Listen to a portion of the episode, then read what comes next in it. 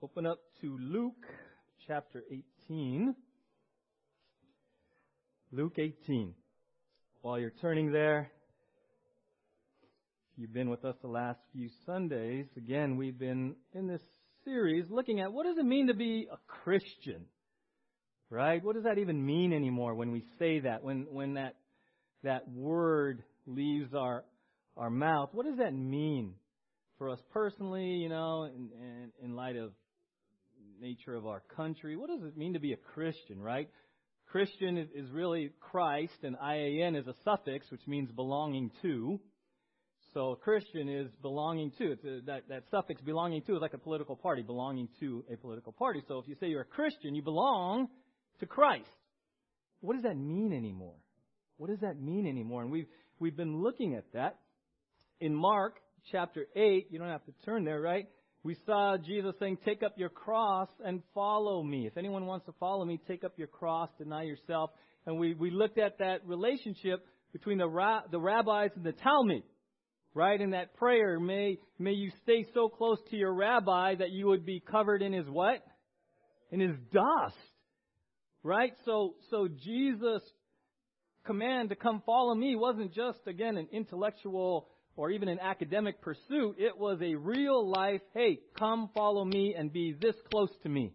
So close that the dust from me will cover you. That's as close as we're supposed to be to Jesus. 24 7, right?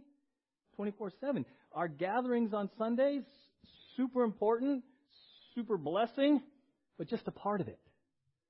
Just a part of it right? And so we saw that, was take up our cross.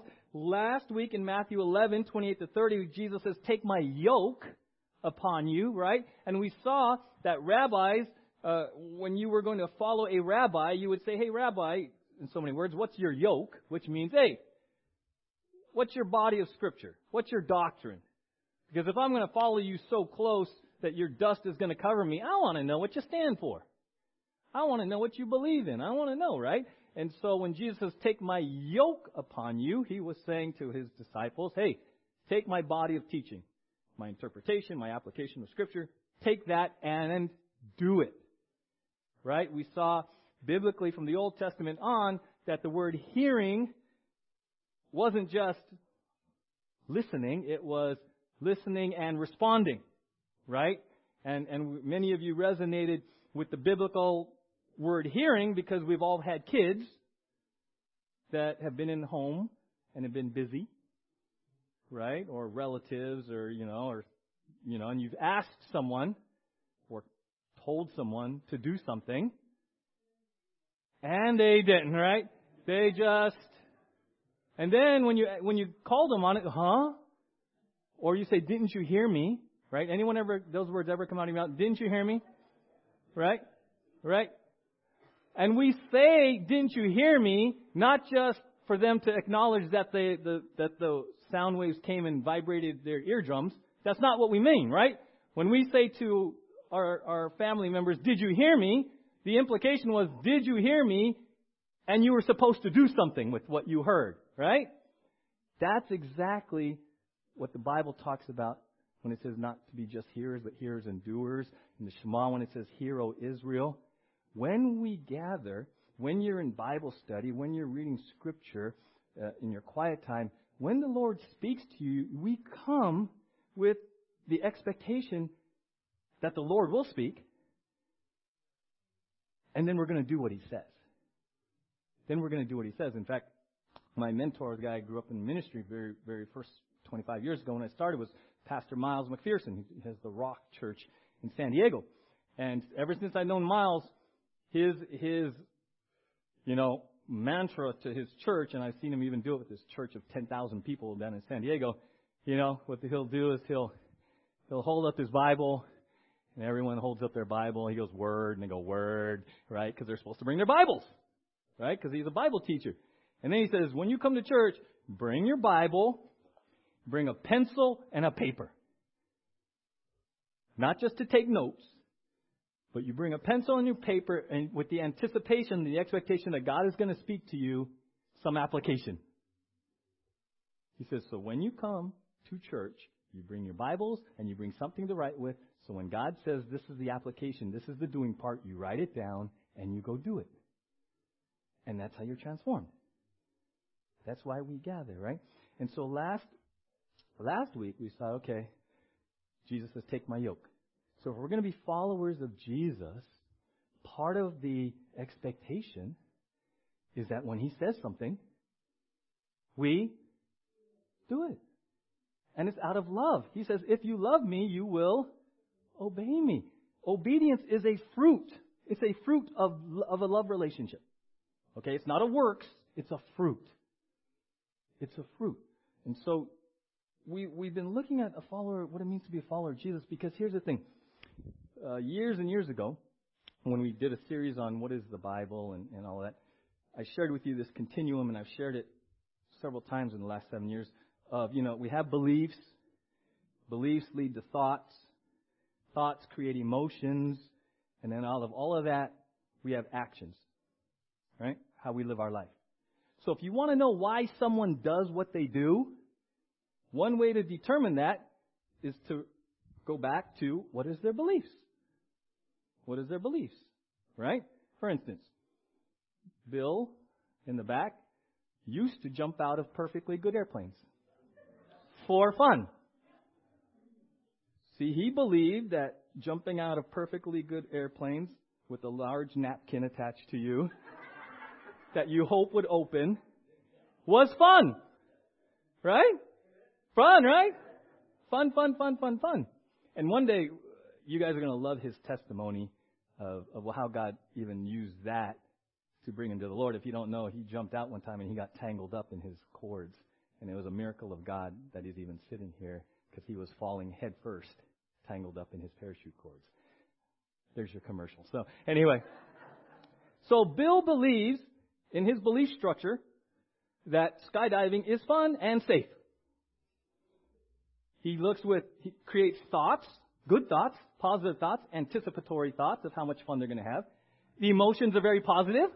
Excitement, enthusiasm. The action, he jumps. Tyler, on the other hand, thinks he's crazy. Why would anyone in their right mind? So in Tyler's belief structure, skydiving is crazy, unsafe. I will die. That leads to certain thoughts, certain emotions. Tyler will not jump. Right? Now, how will we get Tyler to jump? We'll push him, blindfold him, tie him up, toss him out. That won't be a jump, that'll be a toss, right? Ultimately, if we were gonna, if we were going to encourage transformation and get Tyler to jump, we would come all the way back, we would have to work at his beliefs. We would have to try to work on his beliefs that it's safe and it, you know, yada, yada, yada, right? That's why it's important to understand why we're spending this time, what it means to be a follower of Jesus. Because when we leave here, you're gonna, you're gonna make decisions. You're gonna have actions, your life. You're gonna live your life. How you live your life as a follower of Jesus is very much dependent on what you believe that means. What you believe that means. So, some of you two weeks ago were very much blessed and challenged about being covered in Jesus' dust. Ooh. It's not just the Western version of school. It's not just more head learning. Right? Last week, some of you were challenged with Shema with hearing. Oh, it's not just going to church and getting one more of these for my stack and tucking it away and, and acquiring more Greek. Oh, I was supposed to hear and do. What is that affecting? If you're feeling that, and, and, and in a good way, it's conviction, it's teaching, it's, it's, it's everything that Timothy says, right? The Word of God is profitable for teaching, correcting, rebuking, right? That's what's happening. The Holy Spirit is working at your core beliefs. And He's challenging some of you. It's been very challenging. Especially if you've been in church for a long time and you've developed bad habits. Bad habits, right? John played sports for many years, and you know that in sports, you can win the wrong way. You can be successful even though you got a bunch of bad habits, right? And the success can mask the actual bad habits. Because outwardly, everything, the win-loss record seems to be okay, right? But deep down, you're not really doing it right. You got some bad habits that you're sort of just getting away with. Well, sometimes as believers, we can get away with stuff and we can win the wrong way. Meaning we can be good moral people, we can serve, we can do a lot of things, but we don't have the habits in place and we don't have the correct belief structure. We're sort of just winging it. We're sort of just getting by. We're sort of just getting by the skin of our teeth. That's why it's been so important for us to slow the train down. What does it mean to be a Christian? What does it mean to say I'm a disciple? What does it mean to be a follower? We're dealing with the core belief structures, and it's very challenging. It's very challenging for us, especially who've been in church, those who've been in ministry, because we have gleaned many things from many sources that we're not even aware of. And we bring that luggage into our relationship with Jesus, and we bring that luggage into our expectations of a church, into the expectations of a pastor, right? And sometimes it's not until certain circumstances happen that we, oh, I didn't even know I had that assumption. I didn't even know. Why is that bothering me so much? Sometimes when you get bothered by something, even in church, what you need to do rather than just react and leave, okay? If, you, if something happens at church, sometimes what you need to do is go, hmm, did I bring an expectation with me?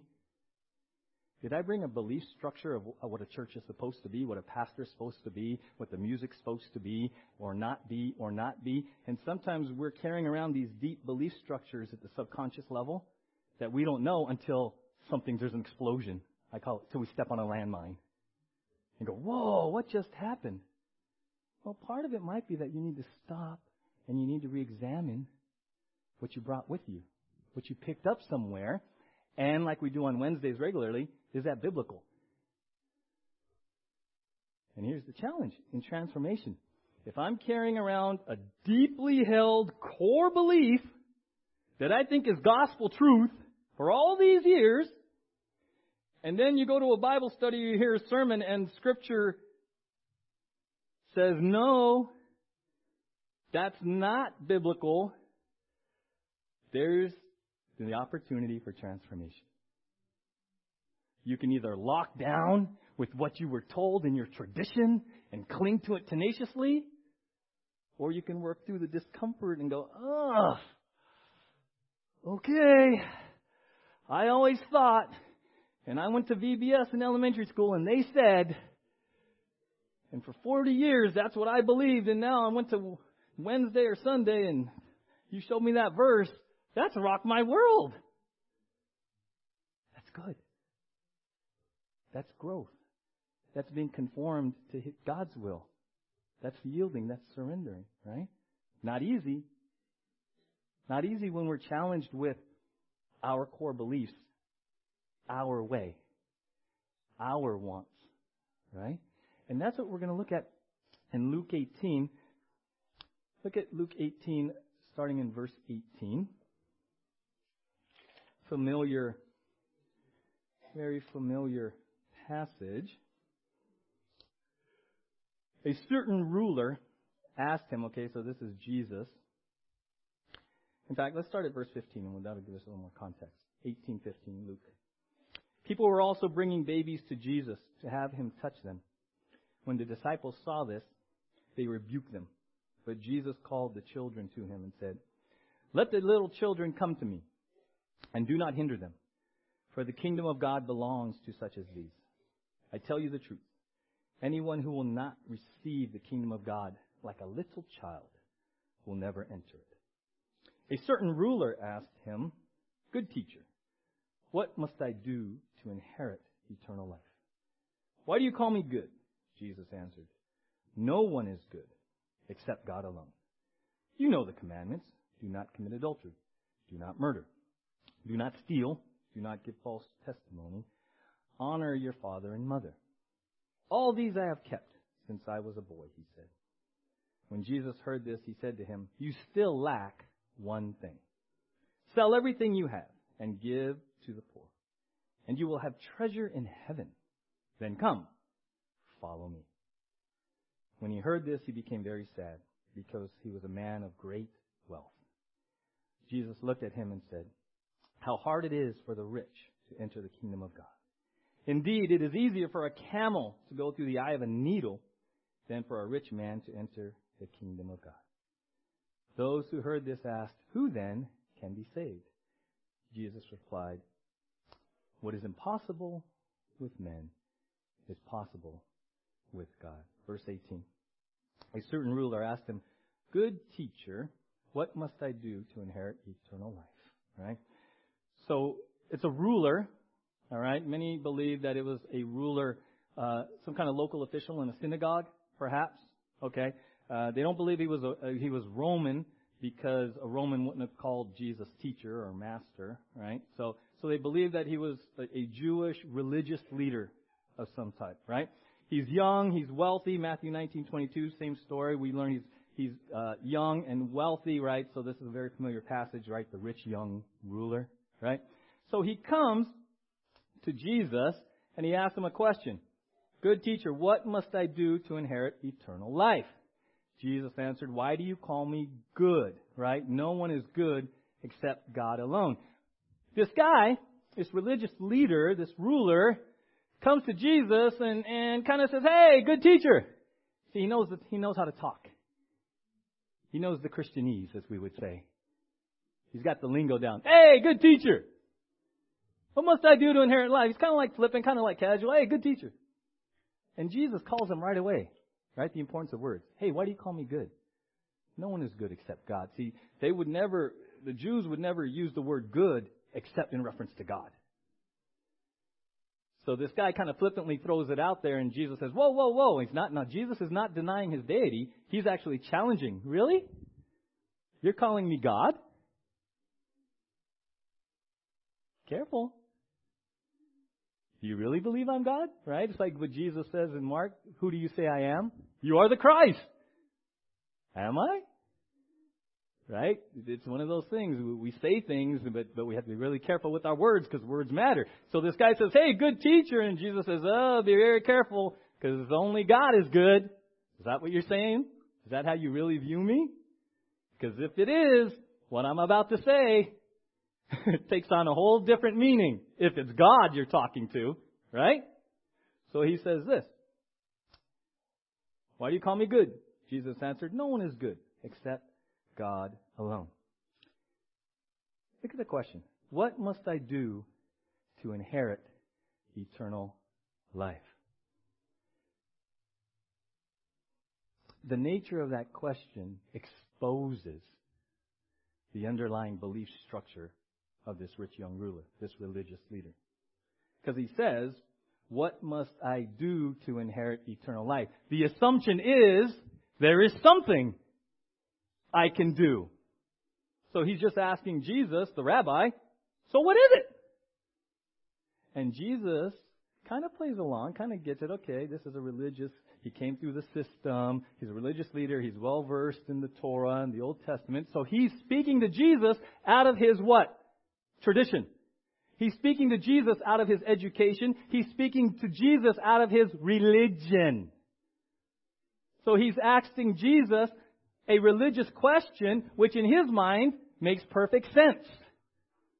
It makes perfect sense. I was raised in works, legalism, so just tell me what I need to do.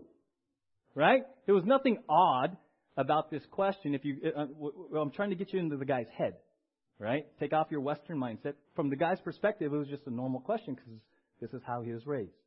Okay? Question though. Was that the right question? Biblically.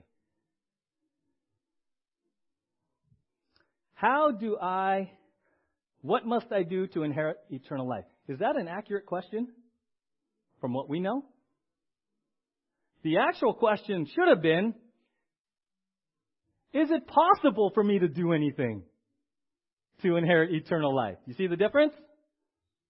One question, what must I do, was an assumption that there was something I could do. Is it possible? Hmm. Is it? Is it? Question. How were people saved in the Old Testament?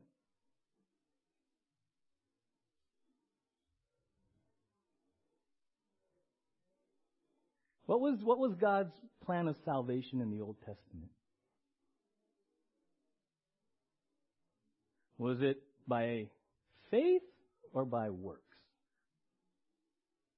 And you know me, see, none of you, you're like, you've been with me long enough, you're like, I'm not going to answer, because because I know what I want to say, but that's probably not it, because he wouldn't have asked otherwise, right?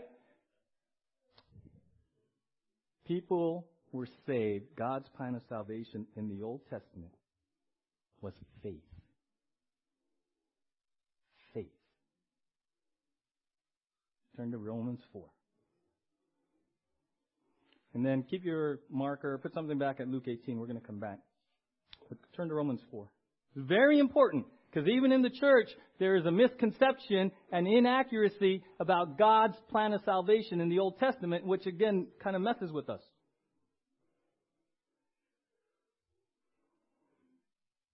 Romans 4, the Apostle Paul answers the question. What was God's plan of salvation, if you want to call it that, in the Old Testament? Romans 4, verse 1.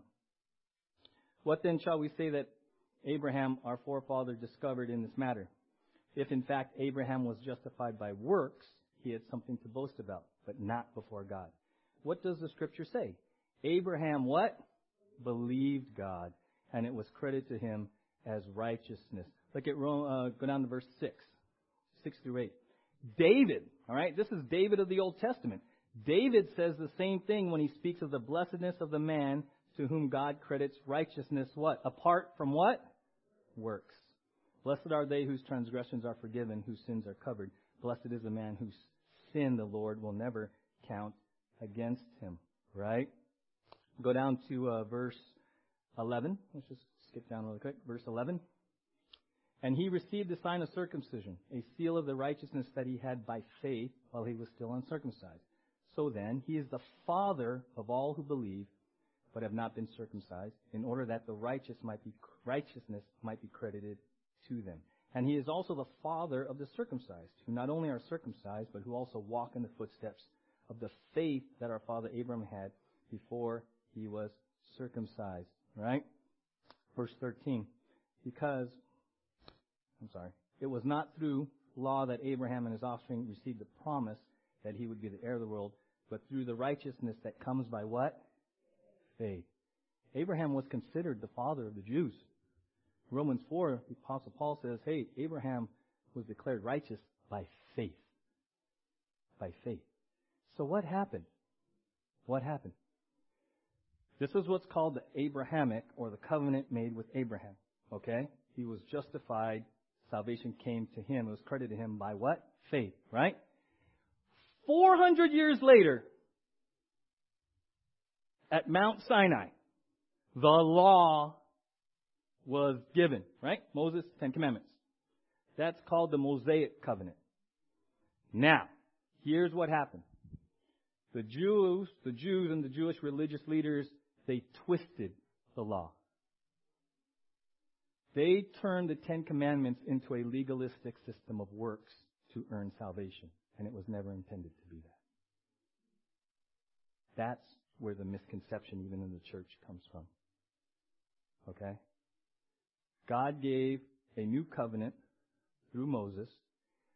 The Jewish religious leaders and the Jewish religious systems turned that into a legalistic system of works that you must maintain to earn salvation. Biblically, though, Abraham's covenant superseded it all. How do we know? Turn to Galatians 3. Galatians 3, very important. Okay. So hang in there. Galatians 3.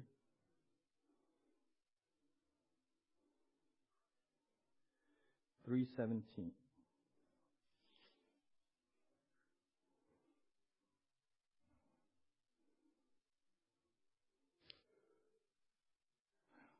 Galatians 3:17 says this. What I mean is this. The law introduced 430 years later. This is what they're talking about. This is the law given at Mount Sinai. Okay? 430 years after the covenant with Abraham.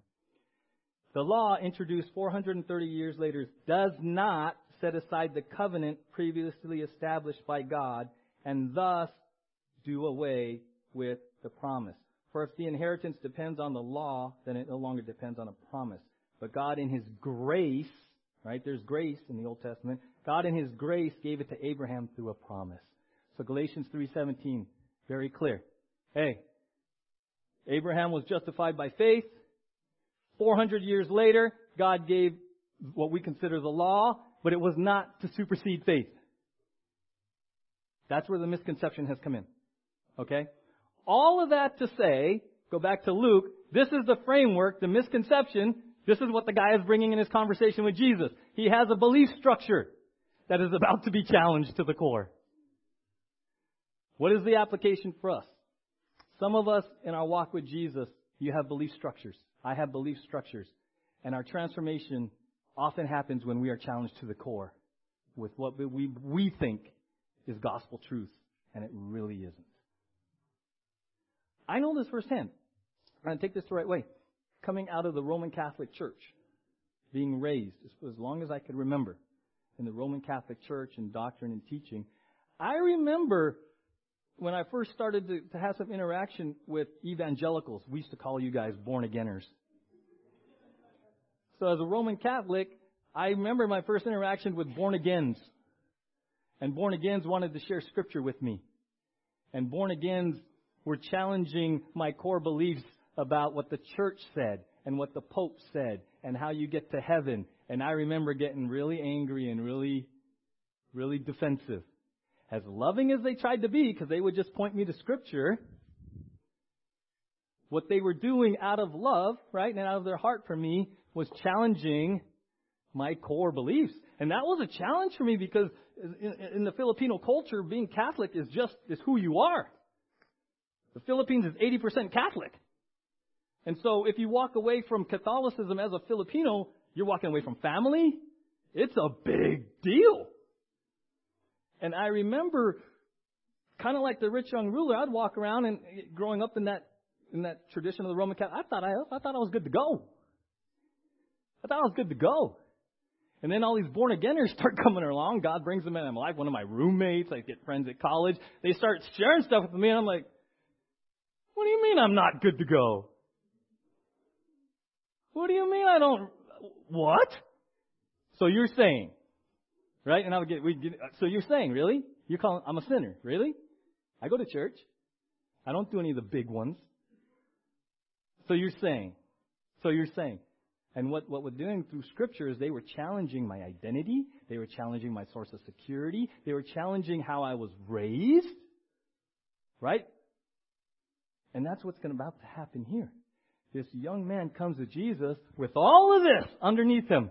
Hey, what must I do to inherit eternal life? Doesn't even have a clue of who he's talking to or what's about to happen. Right? So look at Luke 18.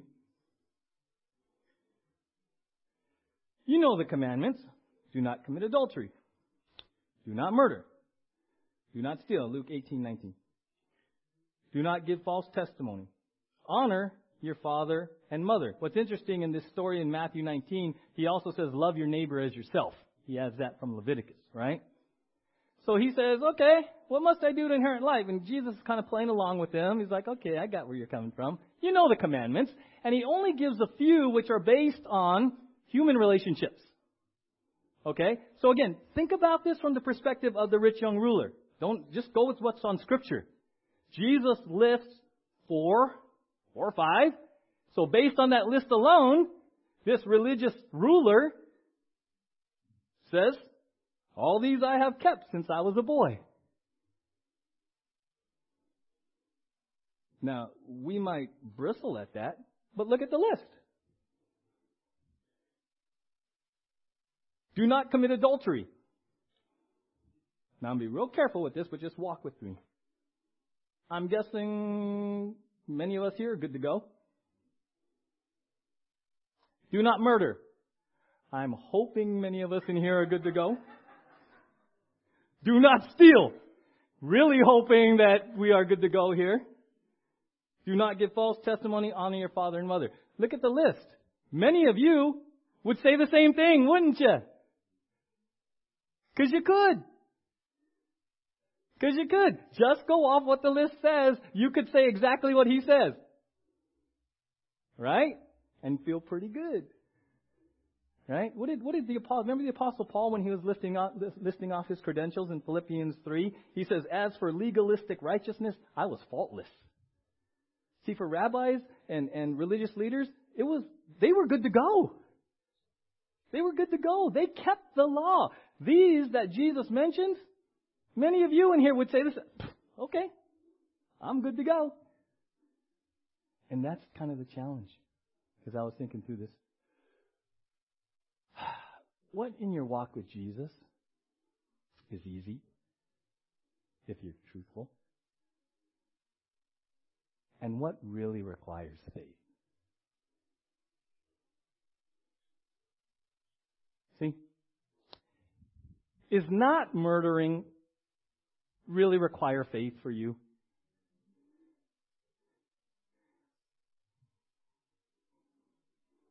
Does not stealing really require faith for you and me? You understand what I'm saying? And so he's kind of getting challenged. He's kind of walking this guy through this line where, yeah, I'm good to go. And for many of us as Christians, we're kind of honestly good to go. What in your life and my life really requires an all-in faith moment, Jesus if you don't move moment? Does it really require faith for you to get up and have quiet time? Does it really require faith for you to come to church? Now, in some countries it would. See the difference? What in your life and my life is easy, it doesn't really require faith, and then when you're challenged with faith steps, what do you do then? What do you do then, right? And so, look what it, look what happens here. When Jesus heard this, he said to him, Now I love this because in Mark it says he loved him. Now this is not Jesus hammering. It says Jesus looks and loves him in Mark 10:21, right? It says, when Jesus heard this, he said to him, Luke 18:22, "You still lack one thing. Sell everything you have and give to the poor, and you will have treasure in heaven. Then come, follow me." What? What?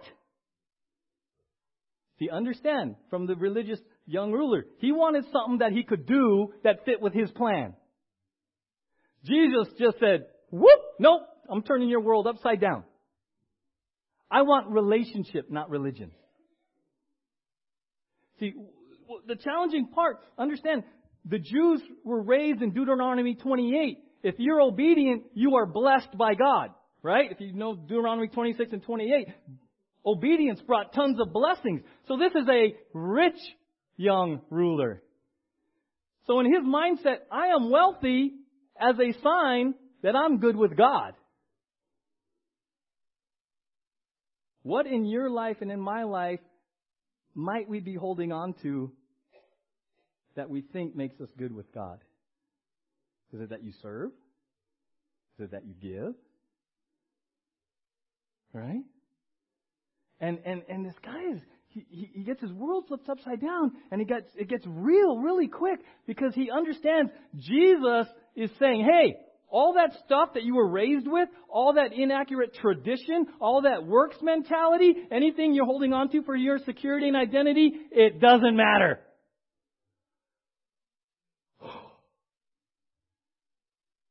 It's what we call around here a come to Jesus moment. It's a come to Jesus moment. He strips away everything, just like that song, Lord, strip it all away till only you remain. Great song to sing until he does it. right? I went through this in my in my journey as a pastor. There was a season I'd been a pastor for a few years, and then circumstances happened to where I ended up answering customer service calls for Geico. And the crazy thing was, in my, in my transformation and maturity as a believer, sitting there answering calls with one of these all day. It really affected my identity. Lord, I was a pastor. Now I'm here for a season. Am I on JV now? Am I a less than Christian because I don't have the title? And I had to struggle through my identity in Christ being linked to a title, being linked to something I was doing rather than just who I was in Christ. Question, is there something in your walk with Jesus that you're holding on to as your identity, as your security? Something you do, something you sacrifice, something you give that's not Jesus, but it's your. And what if he took it away? And it was just him. And he says, get rid of all of it. And it could be a person. Get rid of all of it. It could be a, a church. Get rid of all of it and just come follow me. So this young ruler is stripped away from everything. And he's challenged because Jesus says, I don't want more religion. What was he lacking? He still lacked one thing. What was he lacking? Faith. He was lacking faith. And he was challenged because he was taught that at Mount Sinai it was about works. And Jesus says, Oh, no, no, no, that was wrong. Go back to Abraham. It's about faith. And this guy has now to unlearn everything he's been learned. Everything. He, no, it wasn't Mount Sinai. It was Abraham. It's faith. You lack one thing. Faith. You're justified by faith. You and I are justified by faith. That's what he wants. If you and I are going to be followers of Jesus, you got to start with faith. You got to start with faith.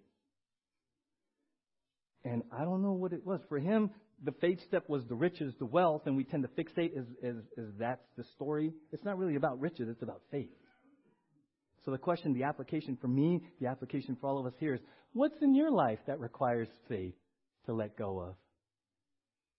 To follow Jesus? Hmm. What in your life requires faith if you're going to follow Jesus? You're going to let go. You're going to surrender. You're going to yield it. Right? Galatians 5, 5 through 6 says this. By faith we eagerly await through the Spirit the righteousness for which we hope. For in Christ Jesus neither circumcision nor uncircumcision has any value.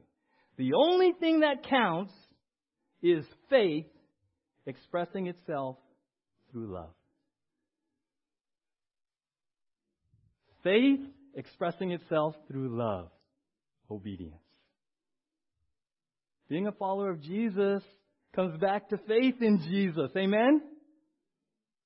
Faith in Jesus. More than head knowledge. Jesus really called this young ruler out and said, hey, and I love that he loved him. I love that it says he loved him.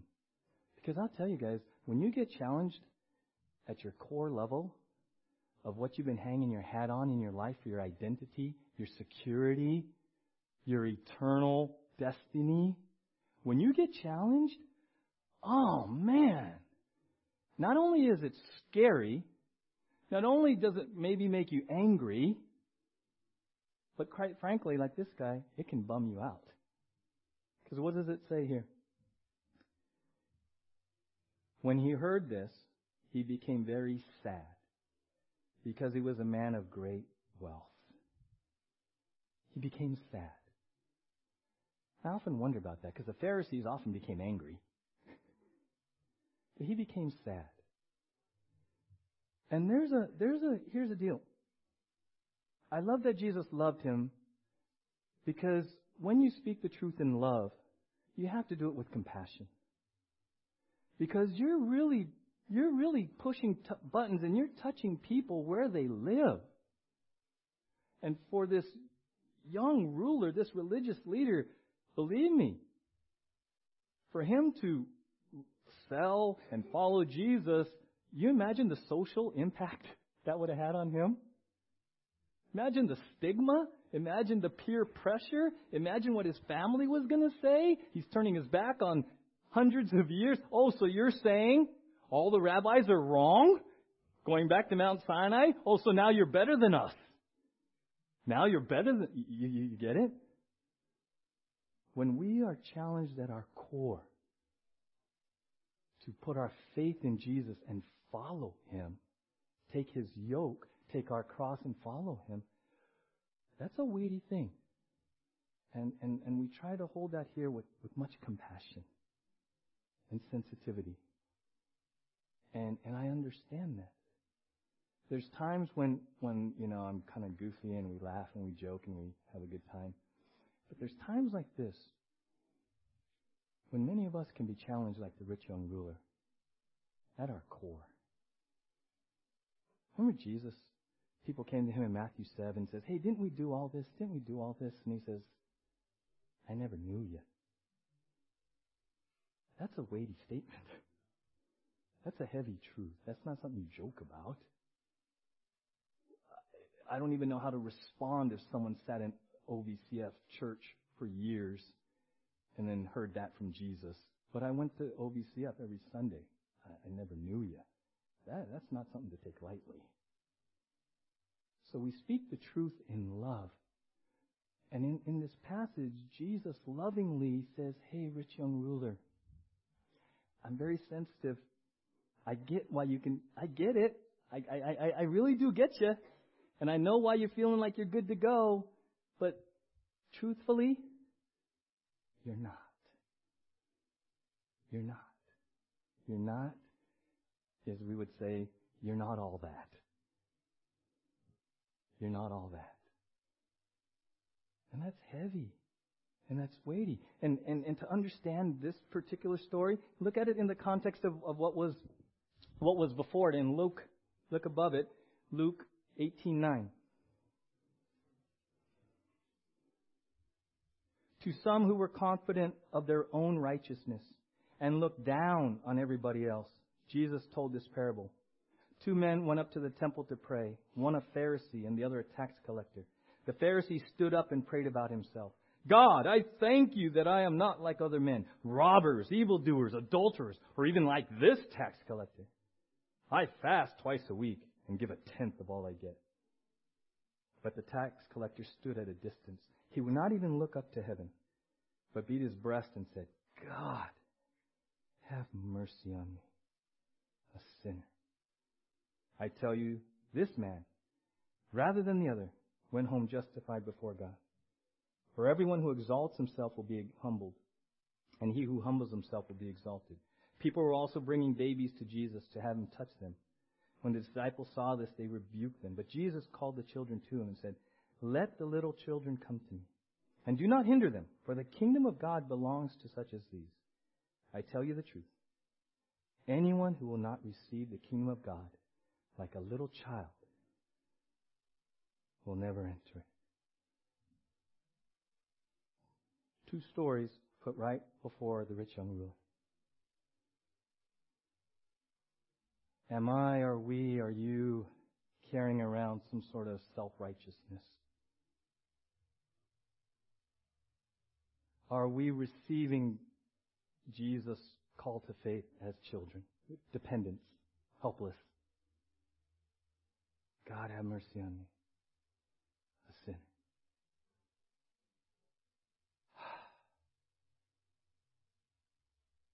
That's the heart of the gospel. That's the heart of following Jesus. He came to seek and save the lost. The gospel, the word gospel means what? Good news. The problem with the gospel meaning good news is a lot of people don't like the bad news. The bad news is all have sinned and fallen short of the glory of God. The bad news is you can't earn your way to heaven. Right? Once you grasp the bad news, the gospel really becomes God, have mercy on me, a sinner. That's what he was doing with the rich young ruler. Hey, I got some bad news. And he walked him through the bad news part. And he says, Good news! Come follow me. You have treasure in heaven. Jesus told him. He said, he answered his question. What must I do? He answered it. Me? Faith in me?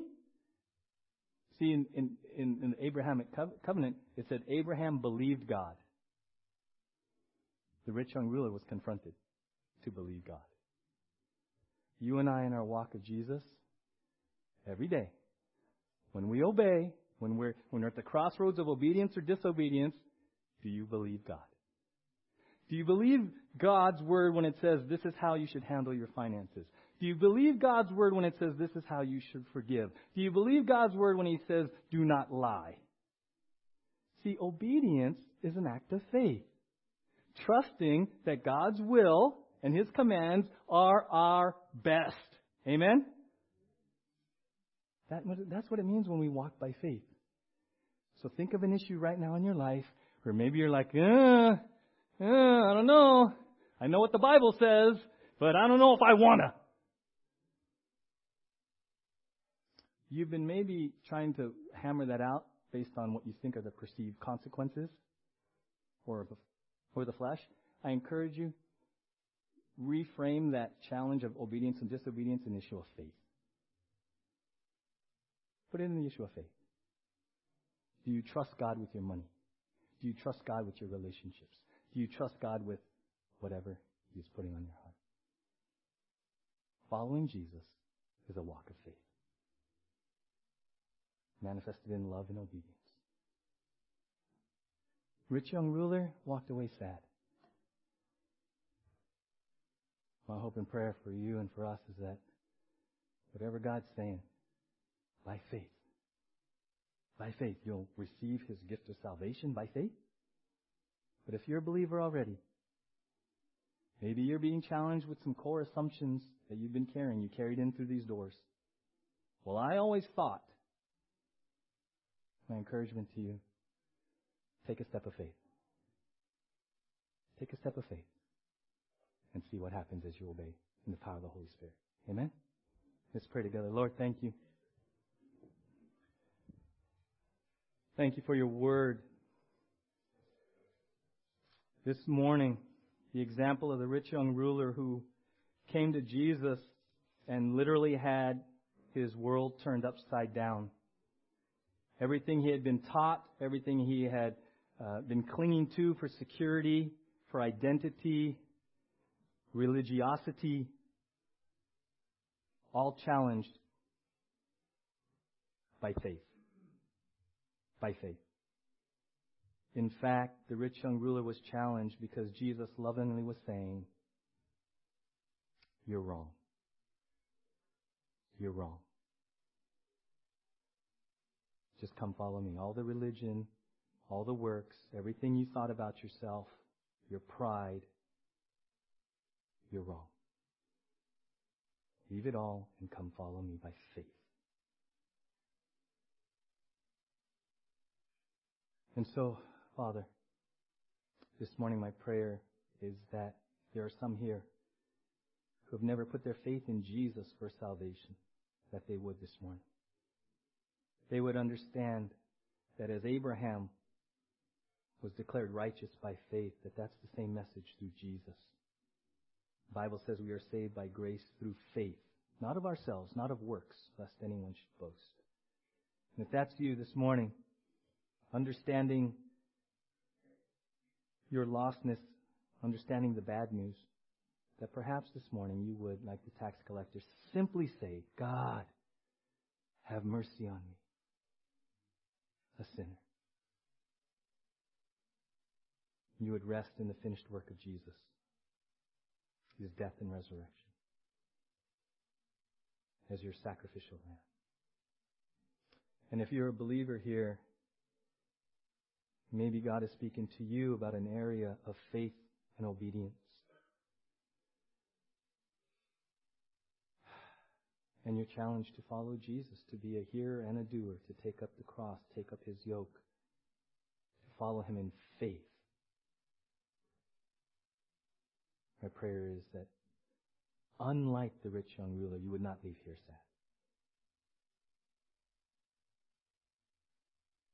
In fact, I love Romans where it says that the kindness of the Lord that leads us to repentance.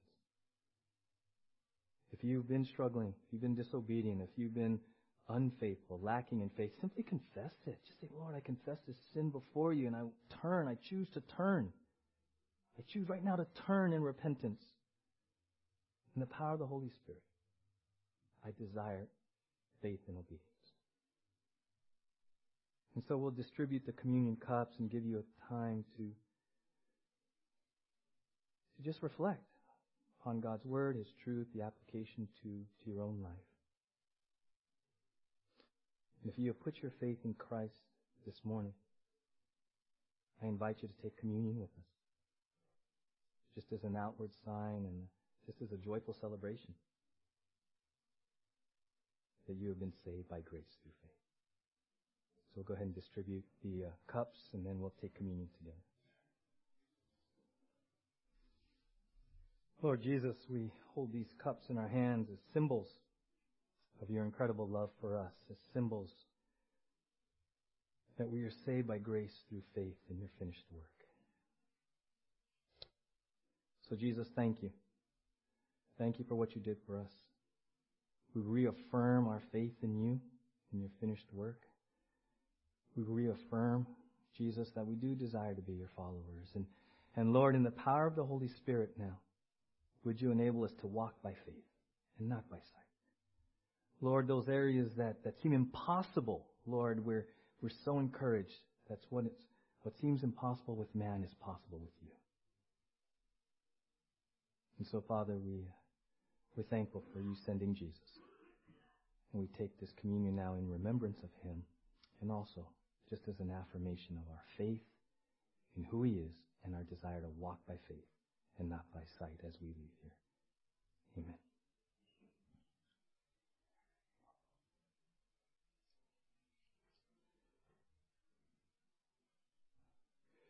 Why don't we stand together and we'll uh, close in prayer and then we'll be dismissed.